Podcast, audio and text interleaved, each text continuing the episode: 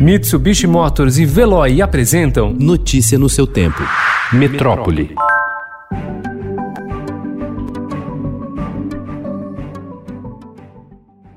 Em sessão considerada histórica, o Senado aprovou ontem, por 79 votos favoráveis e nenhum contrário, a proposta de emenda à Constituição do novo Fundeb em dois turnos. Não houve alteração no texto aprovado anteriormente. É o principal mecanismo de financiamento do ensino básico público no país. Especialistas dizem que o fundo terá ainda mais relevância na pandemia, que exigirá mais esforço para garantir acesso e permanência de alunos na escola, além de qualidade de ensino.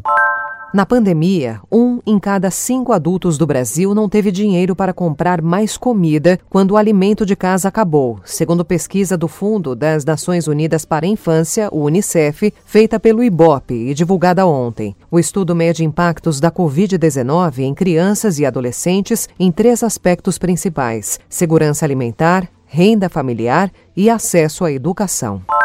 Por unanimidade, o Conselho Nacional de Justiça decidiu ontem afastar do cargo o desembargador Eduardo Almeida Prado Rocha Siqueira, do Tribunal de Justiça de São Paulo, que ofendeu e tentou intimidar em Santos um guarda civil municipal ao ser abordado por estar sem máscara na rua. Os conselheiros também votaram pela abertura de um processo administrativo disciplinar para aprofundar as investigações da conduta de Siqueira no episódio.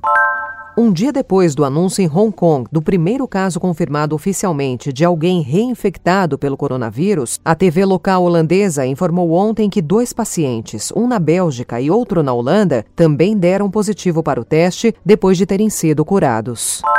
Os cinco filhos e uma neta da deputada federal Flor de Lis, que foram presos na segunda-feira acusados de participação na morte do marido da deputada, o pastor Anderson do Carmo, foram transferidos ontem para o complexo penitenciário de Jericinó, em Bangu, na zona oeste do Rio. Inicialmente detidos na carceragem da Delegacia de Homicídios de Niterói, na região metropolitana do Rio, eles foram conduzidos na noite de segunda-feira para o presídio de Benfica, onde passaram por triagem.